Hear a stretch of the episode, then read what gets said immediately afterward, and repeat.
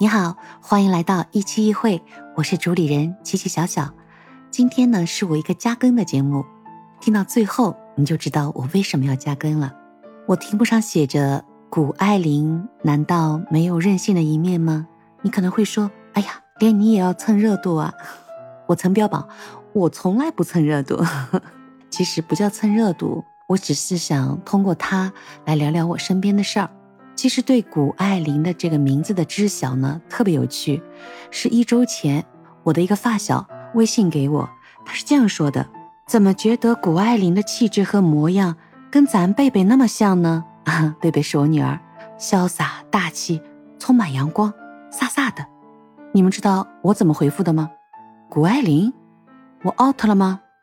女足，上一周七号他给我发的，六号因为我们的女足得了冠军嘛。我还想是不是女足里哪个代表人物又运动又飒的？我突然意识到，我真的 out 了。这个名字呢，是在我发小给我发信息的之前的两天呢，女儿多次跟我沟通的时候就说到了。她妈妈，你知道吗？这个人物叫谷爱凌。她说的可能是她的英文名字还是怎么样？我没有太记住，已经成了大网红，怎么怎么样？她虽然这样说，但是我没有往耳朵里收进去。当我的发小给我讲的时候，我就快速的在网上去查阅。哇塞！才发现这是一个非常非常阳光、开开朗的女孩。她的那个视频，只要是她的那些内容，我都会看。这个女孩的阳光、自信，还有她很会说话。我的标题上还有一个，我很在意思维，因为一个人的思维，他是怎么想事情的，是决定他的语言、他的行动。这些其实有时候还会影响他的一些习惯。就是他为人处事时候给人带来的这样的一个印象，这样的一个习惯、动作和语言，反过来也影射他的性格。那最终呢，和命运是相关的。所以我觉得思维太重要了。发小跟我调侃说，我的女儿和他也很像，的确有像的一面。我女儿也是非常阳光的，非常开朗。但是我在看谷爱凌的视频的时候，看到有一个视频是和妈妈在一起，她的妈妈抱着受伤的她，她的那个痛苦的样子。哦，真的叫做跟我女儿也很像，因为在我的朋友圈或者在我的镜头下面给大家展示的女儿，永远是那么美美的、自信的、阳光的。其实我女儿在我身边，她遇到很多不顺利的事，她难受或者身体或者身心抗不过压力的时候，就像那个视频里那个谷爱凌的哭一样，我就觉得就看着真的是发自内心的难受。作为妈妈的就很心疼。其实还有一个视频，就是他的妈妈很真实的一个母亲哦，我一下子被种草，就是很吸引我的地方是他们的内容说话，我觉得都是非常的没有所谓的评论上说你是所谓的某名校毕业的，你怎么怎么样了？我其实对我来说没有多大意义，我只在于他们那些表现，就是生活的细节。他妈妈就是说说的。他也是喜欢滑雪嘛，本来想找一个玩伴儿。跟我女儿小时候，我带着她出去，也是觉得多了一个玩伴儿。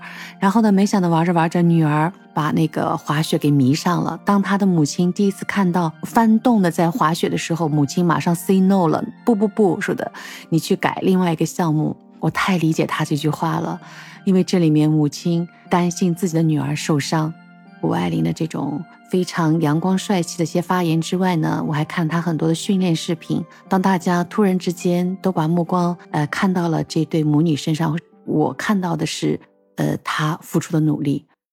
我女儿一直在说，她不仅是这样的一个冬奥的一夺金牌的嘛，夺冠军的这样的一个人物，其实她也得到了，同时得到了某某大学或者什么什么样的 offer，得到了高分。他有这样运动量的强度的训练，同时他还仍然可以把学习成绩搞好，说明他的专注度，该学习的时候学习，该玩的时候玩，就是他每个地方的效率是很高的。我女儿她也认同这一点，任何一个结果其实都和他背后的努力、辛苦付出是分不开的。谷爱凌和我女儿也差不多大，作为母亲的我和她的母亲相比，我们的思维还是有差距的。但是对于我来说，我是很看重于这个思维的重要性的。可能我的经历带给我的一些东西和别人是不能相同而比的。但是我仍然希望自己的孩子有定力、有坚持、有自己的主见，而且一定要身心健康、阳光爽朗。我的题目是他不任性吗？因为我看到他有一个视频，说他自己的小房间里，你看多么凌乱呀，也没有什么不好呀。对我来说是一种状态呀。但对我来讲，我和我女儿之间，可能她的学习我并没有高的要求，因为我觉得这是她自己的事情。我在她的那个生活作息呀，如果她的房间搞得这么凌乱，那我肯定是要发脾气的。我关注的是我女儿的一些生活习惯。那么我想说的是什么呢？就是这个思维在所有的和母女的相处当中，呃，教育孩子当中，其实也是真的非常重要的。今天的这个节目呢，是我增加的一版节目。我想这期节目也送给我自己。刚才提到了，我很在意思维，因为我觉得他思维的基本逻辑呢，其实是很在意一些事物的基层的一些因果关系和细节。呃，几年前自己全程做的一些大装修的时候呢，我看人看这个企业，我不是为了你价格高，你所谓的名牌，我就去马上下单。我会观察一些东西，装修这些东西呢，质量问题不是明眼可以看得到的。你是慢慢生活下来，会体会到它质量带给你的舒服的生活，还是不断的有烦恼的生活。尤其市场现在真的太繁杂了，如果你不定性的下来去观察这些东西，去思考这些东西，去学习，你不会得到一定的判断力的。我身边的设计师啊，或者是施工的这样经理人，最后都还是对我点头的。就是我会通过自己的学习增加自己的判断力，然后再提出我合理的要求。而且我个人呢，还有一个特别奇葩的状态，就是什么呢？就是特别喜欢数字游戏。我今天要在这里报一些数字：二零二二零二幺五。对了，就是今天，二零二零二二三三五五。这些数字对我来说都非常重要，也是为什么我今天加更的原因之一。如果你听我的节目的话呢，你一定听到过我在日本赌马的时候，我就喜欢玩数字，包括我现在还在玩股票，在股市里有时候我就是因为数字还赚钱，这都是像笑话一样听听就好了。但是我是觉得，在我自己的生活处理当中，这些东西给我带来了一些小乐趣。为什么今天是加更呢？因为今天对我来说是一个特殊的日子，是我的诞辰日，是我的誕生日，是我的生日。对，今天的单词一期一会就是生日，日语的汉字是诞生，它的发音叫誕生，生日誕生日。今天是我的生日，今日は私の誕生日です。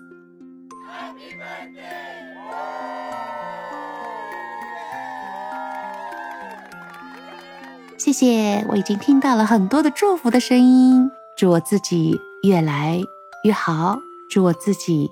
今后的日子也能保持刚才所提到的我思维上最底层的逻辑，然后呢，我要保持自己大脑的清醒和清奇，过好余生。今天是我的生日，今日は私の誕生日です。我很开心，とっても楽しいです。ありがとうございます。